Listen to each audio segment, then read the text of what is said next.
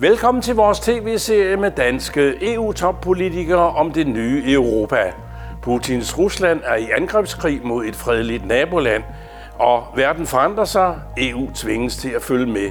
Vi ser på, hvordan EU håndterer Ukrainekrigens voldsomme bivirkninger om inflation, arbejdsløshed og øgede forsvarsudgifter. Vi runder også EU's truede mål for grøn energi, bæredygtighed og forbedring af klima og miljø. Velkommen til.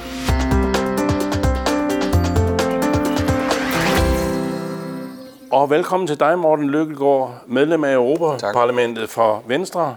Den korte version af din politiske karriere, det må jo være, at du har været både i Folketinget og i, i uh, Europaparlamentet valgt med 207.000 stemmer her sidste gang i 2019. Tillykke med det, det var ganske ja, flot. Tak. Og du er meget bekendt den eneste politiker, der er gået den anden vej og gået tilbage til Europaparlamentet. Der har jo været en del faneflugt fra, fra af folk, der blev valgt til Europaparlamentet og ville tilbage i Folketinget. En umiddelbar kort kommentar til det? Jamen, jeg tror, der er nogle misforståelser omkring det der, fordi hele den der øh, forestilling om, at man tager tilbage til, og jeg tror, man skal vende sig til, at i det 21. århundrede, øh, med den magt, som Europaparlamentet efterhånden har fået, der er det mere et spørgsmål om, at man tager frem og tilbage, at man, man ikke ser sin karriere enten som det ene eller som det andet. Jeg ved jo, fordi jeg har arbejdet sammen, tæt sammen med både Søren Gade og Linnea, øh, Liddell, som jo tog tilbage til Folketinget nu, det, at det var ikke begrundet af, af mistrivsel overhovedet i Europaparlamentet. Det var fordi, der var brug for den ja. for Venstre i Danmark. Og så tager de tilbage på samme måde. Øh, har jeg jo hele tiden prioriteret øh, Bruxelles, men selvom jeg har siddet i Folketinget også i en kort periode, så man kan sige, det er mere et udtryk for, at, der, at det sådan set, der er en ligelighed mellem de to parlamenter, og folk kan rejse, rejse frem og tilbage for at hjælpe til der, hvor, ja. hvor de gør bedst. Ja. Og et andet eksempel er vel Peter Kofod fra Dansk Folkeparti, mm. som vil skulle tilbage, og ja, han er så et redde partiet, i hvert fald skaffe nogle stemmer, så de kunne blive i Folketinget. Ja. Og det lykkedes jo også for deres parti. Ja, man kan jo sige, det er jo det samme, der gælder for, det har, har galt mange år for vores udenlandske kolleger. Der er det meget mere normalt, at man gør det. Det er sådan set, det nye er lidt, at det ikke bliver sådan et, et sted, hvor ekspolitikere søger refugium og sidder nede, mm øh, eller, eller omvendt. Det er, det er et meget mere aktivt øh, miljø i dag, hvor der er meget mere brug for folk begge steder. Du har jo en fortid som tv-journalist øh, i Danmarks Radio, og jeg vil derfor gerne begynde med, at du er jo øh, dybt engageret i udvalget om udenlands indblanding herunder spredning af disinformation i demokratiske processer i EU. Hvad er din bekymring, og hvad kan vi gøre ved det? Altså ja, det er jo et meget, øh, lang, en meget lang titel på et udvalg, der egentlig handler om, at vi jo, jo i nogle år har registreret, ligesom alle andre har registreret, at der, der foregår en bevidst underminering af vores demokratier i Vesten. Øh, jeg tror for alvor, det gik op for de fleste øh, tilbage i 2016, hvor vi havde Brexit på den ene side, og vi havde Trump Øh, som vandt øh, præsidentvalget i USA. Ja. Begge dele, der var der... Og Hillary Clinton, øh, ikke? Præcis, hvor, ja. hvor, hvor, hvor Trump øh, jo blev hjulpet på vej af, at russerne øh, bevidst underminerede Hillary Clinton, altså konkurrentens øh, kampagne, Øh, det er bevist i dag, det er ikke noget, jamen, det, det behøver man ikke spekulere så meget over. Men kan du give et eksempel? Hvad, hvad gjorde de rent faktisk? De gik ind og hackede uh, Hillary Clintons uh, mailboxe og fandt ud af, at der lå en masse ting der, som hun, som hun havde været uordentlig med i den forstand, at hun ikke havde sørget for at være, være sikker nok med, hvilken type mails hun havde på hvilke, i hvilke mailboxe. Og så brugte de jo Trump-kampagnen det aktivt så man fik, man fik med andre ord hjælp fra russerne. På ja, samme ja. måde fik Brexit-kampagnen i England jo stor hjælp fra, fra firmaer, som var direkte knyttet til, til, til, til russiske kampagner også. Og de var jo godt i gang med også at underminere den franske præsidentkampagne. Men på det tidspunkt var det så gået op for, for efterretningstjenesterne, at den var helt gal, og man fik faktisk lagt Øh, millioner af falske accounts, altså falske Facebook-konti ned i forbindelse ja. med den franske præsidentvalg, og på den måde undgået, at, man, at, at den franske præsident ved samme skæbne som, ja, ja. som to andre steder. Ikke? Og nu gælder det vel for dig som øh, EU-parlamentariker og de andre politikere i Europaparlamentet om at få den almindelige befolkning i alle landene til at forstå, at øh, det er farligt, og man skal ikke lytte til alt muligt fake news, der kommer øh, fra mystiske medier. Det vi gjorde var jo dengang, at, at, at i, i Europaparlamentet fandt man ud af, at der var nødt til at ske noget, og vi havde ikke udvalg siddende som et, altså det, vi kalder ad hoc-udvalg eller stående udvalg. Havde vi, ikke, vi havde ikke sådan et udvalg, der ligesom kunne tage sig af hele det der problem. Øh, fordi det spreder sig over en lang række forskellige ting, både teknologi og, og marked og kommunikation osv. osv. Så man oprettede et særligt udvalg. Det er det udvalg, du refererer til med den lange titel. Og det udvalg bliver jeg så næstformand i, fordi jeg er, jeg er gammel journalist og, og er interesseret i de her ting, så jeg engagerede mig lidt i det. Og på den måde kom jeg, fik jeg jo et indblik i, præcis, hvor troet vi er. Og det var, det var noget af en aha-oplevelse, vil jeg sige. Øh, jeg vil ikke sige, at jeg blev skræmt, men jeg blev i hvert fald, øh, jeg fik en helt anden klarhed i, hvor meget vi egentlig skal øh, tage det her alvorligt, meget mere, end vi har gjort øh, det hidtil. Altså, man kan ulovligt infiltrere på et, et valg i nationale anlæggende og også internationalt. Men øh, Morten Lykkegaard, man kan altså også nedlægge et firma ved hacking. Alle har været nedlagt, DSB har, og mange andre store koncerner. Hvordan løser vi de problemer, og hvad drejer det sig egentlig om med hacking? Det drejer sig om, at, at det, teknologien er blevet så avanceret, og de mennesker, som, øh, som de kriminelle øh, organisationer, som har set et, et potentiale i det her, er blevet så dygtige nu, at, øh, at de har slået sig sammen, for eksempel med korrupte statsledere, med diktatorer og andre, og skabt en meget, meget ubehagelig blanding af kriminalitet og politisk pression, som gør, at øh, for eksempel hvis man kigger tilbage på 2016-valgene, så var der en klar øh, sammenhæng mellem russiske mafiaorganisationer og, og Kreml, som bevidst ødelagde europæiske valg, Øh, og samtidig var der en masse angreb på en række forskellige øh, virksomheder, også det vi kalder kritisk infrastruktur, elværker, vandværker, øh, hvor, man kunne, altså, hvor Kreml havde en interesse i at ødelægge Europa og EU, mens de kriminelle har interesse i at presse firmaer for penge. Så der er en, en, en sammenhæng der, som vi er nødt til at få brudt, og som vi arbejder på. Jeg sidder og har været hovedforhandler i forbindelse med det her udvalg, øh, som ikke har nogen kompetence til lovgivning, men de har så, øh, om jeg så må sige, kunne sende nogen af os over i andre udvalg. Jeg sidder det, der hedder Indre Markedudvalget. Vi har haft en lov, hvor der handler om cybersikkerhed, som var en opdatering i lyset af alt det, der foregår her. Og der er jeg glad for at kunne sige, at vi har forhandlet en ny pakke igennem, den hedder NIS 2, øh, sådan i, øh, i, i jargonen, øh, som danske virksomheder over en bred kamp er meget, meget interesseret i. I øjeblikket holder jeg en masse foredrag og er ude til en masse konferencer, fordi nu er loven vedtaget. Og den betyder kort sagt, at man går ind og siger, mange flere skal være omfattet, fordi når det handler om cybersikkerhed, og hybrid krig, så er man aldrig stærkere end det svageste, svageste led i kæden. Det vil sige, at vi skal, vi skal sørge for, at alle kommer med. Det er det ene element.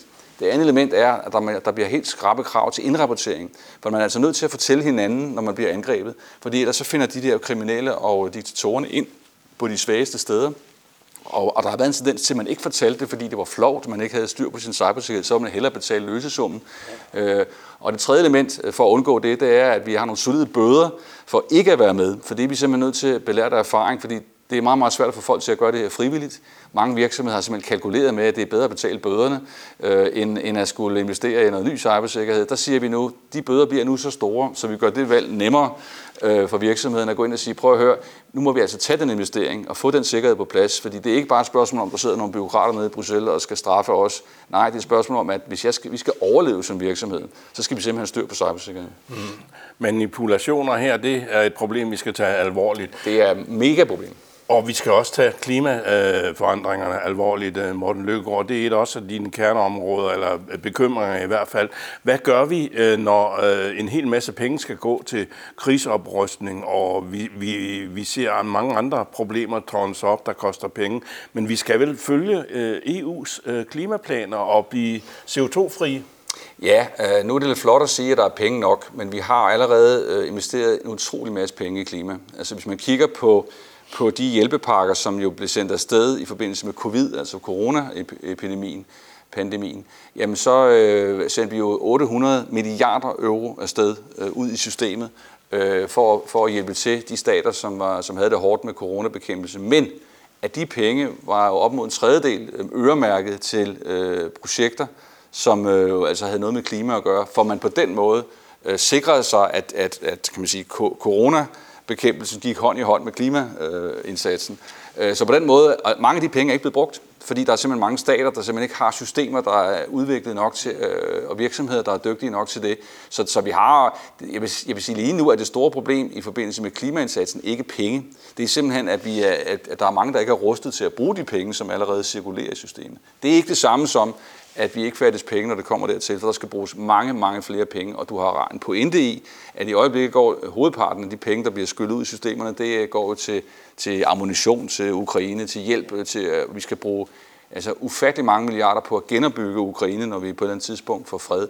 Øh, så, så det, er, øh, det, er, det er rigtigt, der er pres på systemerne, og vi er også i en situation, hvor økonomierne er presset, fordi at vi jo, at Ukrainekrigen desværre har betydet meget stigende priser på energi og på fødevarer, øh, og, øh, og inflationen øh, af samme grund også steget voldsomt, og på den måde bliver øh, finanserne over det hele øh, presset. Så, så det, er, det er de udfordringer, vi står midt i, og det, er der ikke, det har vi ikke fået løst endnu. For at øh, bruge den brede skala, så er vi øh, i en situation, hvor øh, Tyskland og Polen, de er ved at overveje at genindføre kulproduktioner, ikke? Og andre øh, fossile brændstoffer, som, som forurener. Og, og samtidig så har du en kollega i Europaparlamentet, som siger til os, at øh, vi skal overveje atomkraft, øh, fordi han, han er landmand i øh, Sønderjylland, og han, han ser en fremtid, fordi her taler vi også om ren energi. Hvor, det var overraskende for os. Hvor står du henne i, i den debat? Jamen, jeg er helt enig med min kollega. Nu er, han, vist, nu er han vist også venstremand. Ja, altså vi, vi, ja, vi i Venstre øh, har, har jo været nødt til at øh, genoptage, eller hvad det hedder, genbesøge, som det hedder på nudansk, øh, det her spørgsmål om atomkraft. Og det har vi, fordi hvis du kigger på det energimix, som vi kalder det, der skal være i Europa for, for at, at, at gå grønt, så er man nødt og man når de mål, som, de meget ambitiøse mål, som vi har sat os, så er den hårde sandhed, og det kan man ikke gøre med vindmøller alene. Det kan man ikke gøre med det, vi kalder vedvarende energi alene. Du er nødt til at kigge på hele paletten. Og der er atomkraft altså den reneste energiform, du kan få. Og derfor er vi nødt til at gøre op med nogle af de dogmer, der eksisterer omkring atomkraft, og som har været styrende i den danske debat nu i 40-20 år, øh, hvor man ligesom har helt at sætte bort fra det og investeret anderledes. Hvad betyder det? Det betyder jo ikke nødvendigvis, at Danmarks pludselig skal til at ændre politik. Vi har jo satset på de vedvarende energikilder. Vi er enormt dygtige til, til de her ting.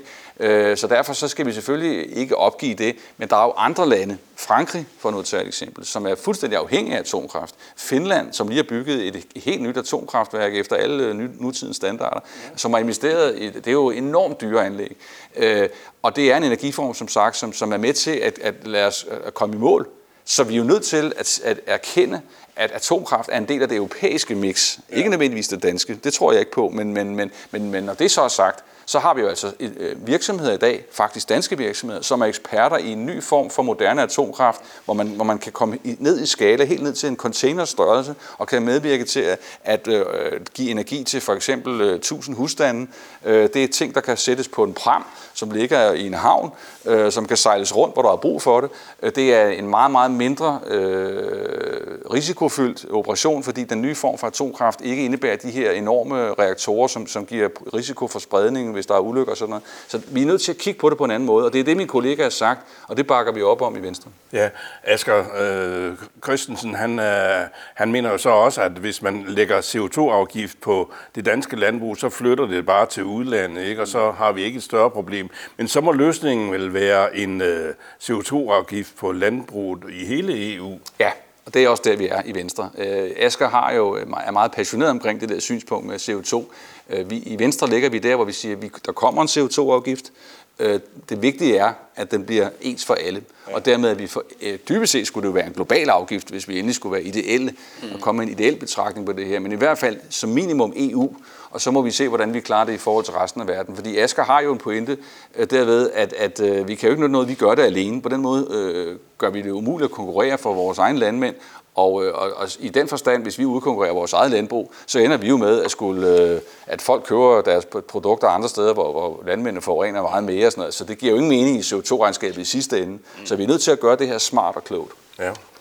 Vi skal til noget andet, fordi øh, vi står jo i en situation, hvor der bliver hældt millioner øh, af euro ud øh, til Ukraine, og det er alle sådan set jo enige om, det er da godt i EU. Men vi skal jo også have øh, opfyldt kravene om at få brugt 2% af nationalbruttoproduktet bruttonationalproduktet i fremtiden for overhovedet at være med i NATO.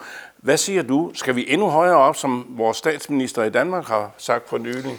Det kommer også selvfølgelig an på, hvor dyrt, øh, tingene, hvor dyrt vi køber tingene, øh, og hvad, vi sidst, hvad det sidste ende koster at gøre os klar til, til de udfordringer, der er. Men i princippet ja. Altså, jeg, jeg kan ikke se, altså den der 2%-grænse er jo, er jo vedtaget tilbage i 2014, det er jo efterhånden ved at være 10 år siden, øh, fordi der satte man sig så det mål.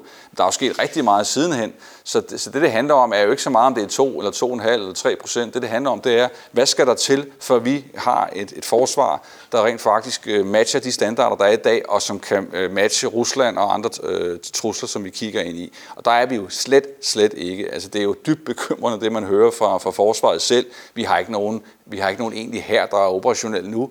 Øh, vi kan sende nogle soldater ud. Øh, der er ikke engang nogen klar til at erstatte dem i Baltikum, når de skal hjem her om lidt. Vi, øh, vi sender vores kampvogne selvfølgelig, og det er jo rigtigt at gøre det afsted til, øh, til Ukraine, fordi de skal jo bruges der, hvor der er brug for den. Men vi har jo egentlig ikke det materiel, vi skal bruge. Vi skal jo investere måske i ubåde, hvad ved jeg, i nye jægerfly. Det koster jo kassen at lave de der ting. Så vi er jo nødt til at erkende, at vi som land og som nation har været alt, alt for, øh, for tilbageholdende med at investere i vores egen sikkerhed. Og bekymringen den vokser vel så samtidig med, at Kina nærmer sig øh, Rusland og øh, ja, øh, drikker skål med Putin, og, og er det ikke nærmest en accept af, at det, det er en lovlig angrebskrig, som russerne har i Ah, det synes Ukraine? jeg måske, måske er, der skal vi nok passe på, at vi ikke er for hurtigt. Altså kinesernes øh, kan man sige, interesse i det her er jo strategisk, er selvfølgelig at blive verdens dominerende land, øh, som de ser ud til at blive i løbet af et par årtier. Mm. Og, og, og, og for at kunne det, øh, er de jo nødt til, og det er jo sådan, er det i udenrigspolitik, at holde sig gode venner med dem, som det giver mening at holde sig gode venner med. Og der har kineserne så på et tidspunkt, jo før Ukrainekrigen, øh, taget en beslutning om at etablere strategisk samarbejde, øh, samarbejde og en, et venskab, om du vil, øh, med, med russerne. Øh, jeg tror, at hvis man kigger ind i det forløb, der har været øh, efter, før og efter Ukrainekrigen, så tror jeg, at Xi øh, i Kina har haft en fortrydelse på det der, og føler sig lidt lidt underløbet af Putin i den forstand, at, at Putin sagde, at det der Ukraine, det kunne overstås på 48 timer, og det skulle han ikke tage alvorligt. Men nu kan, nu kan Chio se, at priserne stiger over hele verden, at Kinas ja. økonomi lider under, at, at russerne har foretaget sig det der, øh, og ikke været ærlige med det. Så ja, venskab og skål, ja, men, men øh, jeg tror, at kineserne de, øh, hvis du lukker mærke til, hvad Xi siger og sagde, hvad han var i Moskva, så var det jo, at, at øh, de går ind for, at der skal være fred, de går ind for, at nationale suverænitet skal bevares og beskyttes. Det var ikke sådan ligefrem øh, en, en, en, en, noget, der, der understøtter det, som foregår i Ukraine. Så jeg tror, man skal, man skal kigge på kineserne, som de spiller på deres egen lille hest, og det kan nogen, nogen, i et vist tilfælde indebære Putin, i andre tilfælde kan det indebære venskab med nogle andre. Og det bekræfter vel egentlig vores teori om, at Europa skal stå så stærkt som muligt for at være en professionel øh, opponent til kinesisk verdensherredømme. Må jeg ikke, ind, må jeg ikke her fremhæve inderne, som jo er de nye spillere i det her, og som jo har, har, for længst har indset, at kineserne dominerer deres del af verden for meget. Øh, lige om lidt, så faktisk allerede i år, der bliver Indien verdens mest folkerige nation. Ja. De har en enorm potentiale. Stor del, øh, jeg tror det er over halvdelen af befolkningen er under 35 år. Øh, de stormer der ud af, men de har indset, at de har været alt for protektionistiske og for selvisolerende, og ikke, og ikke, mens de bare sidder og ser på, at Kina har bredt sig over det hele, også ja. i, det, i det indiske ocean og andre steder ja. i Sydøstasien. Så det, der foregår lige nu, som jeg synes er meget interessant, det er, at alle øh, vil gerne snakke med inderne som jo kan gå hen og blive øh, den helt, helt dominerende magt ved siden af Kina. Krige, sygdomme og fattigdom kan også betyde migration i verden, ikke? Og øh, EU oplever jo i øjeblikket en stigende øh, øh, adgang for flygtninge til der kommer i både øh, til især Middelhavet. Ikke? Hvad er din holdning til det? Er vi solidariske nok i hele EU, eller er det fortsat Sydeuropa, der kommer til at bære de væsentlige byrder? Man kan i hvert fald sige, at det, det gør de lige nu, øh, og det har de jo gjort et stykke tid, alt den stund, at de ligger, hvor de ligger, de her lande. Det er jo meget vanskeligt at gøre noget ved umiddelbart i den forstand, at, at, at de tager over Middelhavet, som du siger. Øh, vi har ligesom fået lukket ruten via Tyrkiet ved at, øh, ved at lave en, en aftale med Erdogan i, i Tyrkiet. Så nu tager de over, over Middelhavet, for det er den, det er den adgang, der er. Det er et meget, meget vanskeligt spørgsmål, fordi ja, solidaritet, ja, der er en række lande i det europæiske fællesskab, der ikke ønsker at modtage flygtninge overhovedet. Øh, det kæmper vi med at få dem overtalt til. Øh, men det er jo en national suverænitet, apropos at bestemme, hvem der skal komme ind over grænserne. Øh, så, så, så vi, der er ligger et forslag fra kommissionen, som har ligget et par år nu, som, man, som det svenske formandskab, mens vi sidder her, ja. arbejder på at få, få, få noget ny energi i. Øh, men der er ikke rigtig appetit på det, fordi øh, lige nu har vi altså travlt med Ukrainekrigen, vi har travlt med klimaudfordringen, vi har travlt med en digital udfordring. Så det der med migration, det prøver de fleste regeringsledere ligesom at, at skubbe lidt til side. Øh, det får de nok ikke held med, fordi det presser sig på, som du siger. Der er en ny stigning i antallet af flygtninge, de drukner derude i Middelhavet. Men, men det, det, det forslag, som ligger fra kommissionen, er interessant, fordi det opererer med en ny form for solidaritet, hvor man ligesom kan købe aflad øh, som nation. Men det bliver, det bliver nok for, for langhåret at begynde at diskutere her nu, men, men, men der ligger nogle, nogle tendenser i det, som man godt kan bruge, og som man håber på i sidste ende at få et kompromis hjem om. Ja. Men som sagt, det er ikke det, der står øverst på agendaen for de fleste regeringsledere. Mm. Du er med i mange udvalg og gør et godt arbejde ned i EU, men du er også for eksempel medlem i et udvalg for indre marked og forbrugerbeskyttelse. Hvad går det ud på, Morten Lykkegaard? Jamen, som jeg lige var inde på, så, øh, så er det det udvalg, at jeg har været, for eksempel har været chefforhandler på, på cybersikkerhed. Og ja. hvorfor det i sådan et, et økonomi- eller markeds- og forbrugerudvalg? Ja. Jamen, det er fordi, at i det tilfælde her, der handler det om at beskytte det indre marked, at sørge for, at det indre marked er velfungerende. Det er det, er det udvalgs hoved øh, opgave. Ja. Og det vil sige, at det kan jo ikke nytte noget, at øh, det indre marked bliver ødelagt af, at virksomhedernes mulighed for at lave forretning bliver ødelagt af cyber øh, og hybridkrig mm. og cyberkriminelle. Så i den forstand hørte det, om man så må sige, under det udvalg at arbejde med cybersikkerhed. Men det udvalg laver jo mange andre ting. Øh, først og fremmest i øjeblikket jo øh, omstillingen til det digitale. Altså vi går jo fra en verden, hvor vi var analog alle sammen, til nu øh, er alle sammen at være digitale, uanset om vi er øh, private eller vi er virksomheder. Og hele den omstilling, den sker jo ikke bare af sig selv. Vi er nødt til at skabe rammerne for den der digitale udvikling. Vi er nødt til at skabe et digitalt indre marked, ligesom vi havde et analogt indre marked, så vi får et velfungerende system, hvor virksomhederne kan regne med, at den lovgivning, der gælder i Danmark omkring det digitale, også gælder i andre lande. Det er hovedopgaven lige i øjeblikket, og det bruger vi rigtig, rigtig meget tid på. Der er en søndflod af digital lovgivning, som vi, som vi i Bruxelles i øjeblikket øh, oversvømmer hele det europæiske landskab med. Og jeg skulle hilse at sige for virksomhederne, at det er, det er de enige i, at vi skal, fordi de, de er enige i, at vi skal have det her digitale marked til at fungere, ellers så bliver det for svært. Men omvendt er de jo noget belastet af al den her lovgivning, som de skal, som de skal indarbejde i deres, i deres egne strategier. Sidst vi to talte sammen, det var før, at Putin han angreb øh, Ukraine. Der gav du faktisk Margrethe Augen, din kollega fra SF i Europaparlamentet, ret i, at der er et problem med, at EU's ministerråd ikke altid orienterer jer i, i EU-parlamentet om, hvad der foregår, eller hvilke beslutninger, der skal træffes. Er øh, forhandlingsklimaet og tonen blevet bedre, eller er der stadigvæk et problem? Det går jo faktisk endnu stærkere med beslutninger og øh, ja, i forbindelse med Ukraine-krigen nu om dagen. Jeg, jeg, jeg kan kun tale for min egen gruppe her. Jeg ja. ved, at Margrethe har en mærkesag der, og, og hun for så vidt har nogle pointer. Jeg kan sige, at det går rigtig godt fremad i den øh, liberale gruppe, jeg er en del af. Jeg er næstformand i gruppen, og vi har faktisk øh, på franskmændenes initiativ indført, at vi mødes før de her ministerrådsmøder med gruppen. Øh, der mødes vi i gruppen med de ministre, som er involveret. Øh, og jeg ved det øh, præcis selv, fordi jeg har fået den, øh, det privilegium at være med til at lede nogle af de her formøder. For eksempel på ECOFIN, altså på Finansministerens område, på det digitale område, og så sent som her i sidste uge ledede jeg et landbrugsministermøde, hvor de liberale landbrugsminister mødes en times tid før deres egentlige ministermøde går i gang i rådet. Og på den måde kan vi mødes med nogle af ordførerne fra gruppen og få koordineret og få snakket om, øh, og i også få lært hinanden at kende, fordi vi sidder jo i hver sin bygning. Så man kan sige, øh, vi har i hvert fald gjort vores til, at der, at der er en åbenhed og en dialog mellem øh, huset, hvor vi er i, og så, og så rådet. Men altså det, som øh, Margrethe sigter til, det er jo, det er jo sådan mere konstitutionelt. Det, altså, det er jo mere, at man får nogle regler for, hvordan øh, forhandlinger kører, hvor åbne de er og sådan noget. Og det kan jeg sådan set langt hen ad vejen godt følge. Morten Løgaard, din egen fremtid, hvordan ser den ud? Om et år, der er der genvalg til Europaparlamentet, eller også går du ud og laver noget andet spændende. Skal du øh, stille op igen fra Venstre til valget? Øh, lad mig sige det på den måde, at øh, vi er i hvert fald langt fremme øh, med de overvejelser. Der skal være en formel opstilling her i foråret, forsommeren, og så vælger vi kandidater i, øh, i efteråret. Jeg kan sige det på den måde, fordi ja, det er ikke noget, jeg er officielt til at stille til endnu, men jeg vil sige det på den måde. Jeg, jeg leder vores arbejde med at lave et nyt EU-program. Så man kan sige, der, i det ligger der vel også en slags svar på de spørgsmål, øh, at det bliver nok, øh, jeg kommer nok til at fortsætte øh, et stykke tid nu med det her, fordi jeg synes, der er alt, alt for mange ting, som, som, som skal løses i det europæiske samarbejde stadigvæk med de udfordringer, vi lige har snakket om. Tak for det her. Det du siger her, det bekræfter mig i, at du nu nok stiller op til parlamentsvalg ah, i maj, maj næste år. må ikke. Mange tak. Tak til Morten Lykkegaard, medlem af Europaparlamentet for Venstre. Tak til jer, vores gode publikum. Vores nye tv-serie fortsætter her på kanalen med flere danske EU-toppolitikere i portrætsamtaler med mig om, hvordan EU håndterer Ukrainekrigens voldsomme bivirkninger. Tak for nu og på gensyn.